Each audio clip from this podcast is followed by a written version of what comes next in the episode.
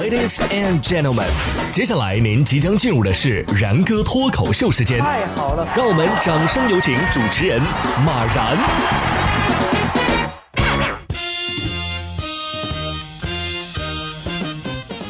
然哥说新闻，新闻脱口秀，各位听众大家好，我是然哥。我不知道大家还记不记得啊？前段时间那个男子给女友转账五十二万，结果分手之后呢要追债的新闻。这情侣之间啊转账啊，特别是在一些特殊的节日啊，转一个什么五二零啊啊，转一个五千二啊，都觉得很土豪了啊。一般都是五百二，是不是？这是表达我爱你的意思，是不是？但是我们今天要说的这位男子啊，他转了五十二万，你说这是不是表达我爱你的意思呢？分手之后，这钱到底能不能追回呢？对呀，这是广州的一个男子啊，叫小梁，他跟小付啊在恋爱期间向小付多次转账，总共达二百零二万元。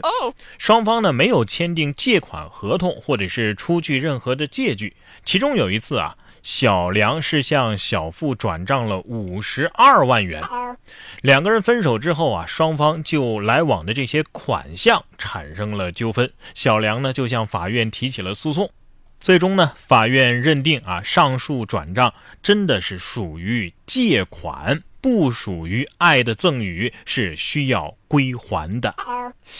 哎呀，我不知道说过多少次了。啊，转账的时候一定要补上一句话，什么呢？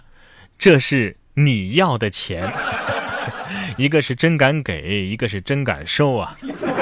实话实说啊，这个我连五百二都没给我老婆转过，我老婆还不是成了我老婆？真爱不需要这些花里胡哨。下面这位也是一个神奇的操作啊！新车舍不得让别人开，男子呢让代驾坐在后排，自己醉驾，结果出了车祸。哇！近日浙江嘉兴的一个男子啊，酒后喊来了代驾帮忙开车，但是呢他心疼自己这是宝马新车呀，于是呢让代驾坐在后排，自己开车，结果半路上撞上了一棵大树和电杆，还压倒了路边的呃一辆小车。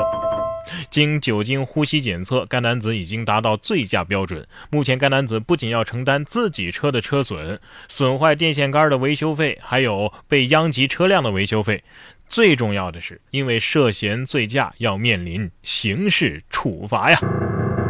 你这不是叫代驾，你这是付出代价呀！舍不得让别人开，你自己倒是挺舍得撞的。那你还叫代驾干嘛呢？啊，你你你是想有个人见证你的这个奇迹吗？见证奇迹的时刻。哎呀，我说你这个开车技术啊，可能还不如下面这只狗。来看看世界上首只会开车的狗。新西兰三条小狗啊，仅仅花了八周的时间就掌握了基本的驾驶技能啊，可以驾驶改装过的汽车了。它们都是被救回来的流浪狗，其中呢有一只已经成为世界上首只会开车的狗，可以独自开着 Mini 啊上路了。哎呀，我觉得设立科目一大概就是为了防止狗混入其中考驾照。快点送去驾校当教练吧！啊，别耽误了孩子的前程。不过，看到没有，连狗狗都有迷你开了。下面这只狗狗就更厉害了啊！这是波士顿动力机器狗，在新西兰放羊。这是五月十九号，波士顿动力的合作公司啊发布了一则视频，说有这么一条叫 Spot 的机器狗在新西兰牧场里啊放羊。Spot 可以携带红外和激光雷达相机啊，不但能够做到无人监管放羊，还能够帮助收割庄稼、检查产量或者是制作实时地图。这种大范围独立工作的能力，未来可以用于解决劳动力不足等问题。哎，这年头连狗狗都要失业了，是不是？那以后我觉得丢的可能不是羊啊，直接丢机器人儿。也是甭管是机器人还是机器狗还是什么其他的机器小动物吧，它跟这个真人真狗真动物相比，它毕竟有一个情绪稳定的优势，或者说它压根儿就没有感情，就没有那么多麻烦事儿。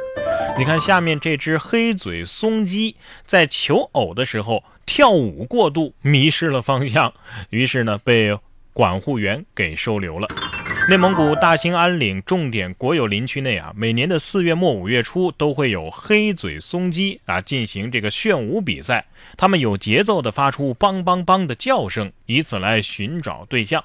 近期啊，就有一只雄黑嘴松鸡跳舞过度，迷失了方向，只好呢先在管护站住了下来。目前管护员正在想办法帮助它回家。有网友就评论了：“赶紧的，不然找不着对象了。”我发现为什么很多动物啊都濒临灭绝了，因为它们的求偶难度啊技术难度太大，像极了没房没车没存款但要寻求爱情的你。疫情期间啊，爱情的表达呀也受影响。说为了避免疫情的扩散，泰国的文化部最近就禁止拍摄吻戏，要通过特效镜头和调整镜头角度来完成。为了防止新型冠状病毒的传播，泰国禁止拍摄任何涉及亲密的打斗，呃，还有这个吻戏，呃，还有近距离接触啊等等这些戏份啊。拍摄组呢必须在通风良好的空间里工作，现场的工作人员啊也不得超过五十人。所有镜头以外的工作人员都必须要戴口罩，至少要保持一到两米的距离。嗯，干脆拍个科幻剧集吧！啊，设定就是一种神秘的疾病席卷全球啊，相爱的人不能发生肢体接触，否则的话，短时间内会有生命危险之类的，泪点、虐点，你看都有。我觉得这样还不如停拍算了，还拍个啥呢？有些行业、有些工作啊，可以暂时停下来，但是呢，有些工作要是停下来，真的是挺麻烦。你看，本地的理发店停业了近两个月了，英国就有记者呀，坐着火车去巴黎去理发。英国的理发店因为疫情已经停业近两个月，根据政府解封计划，重新开门啊，最早也要等到六月四号了。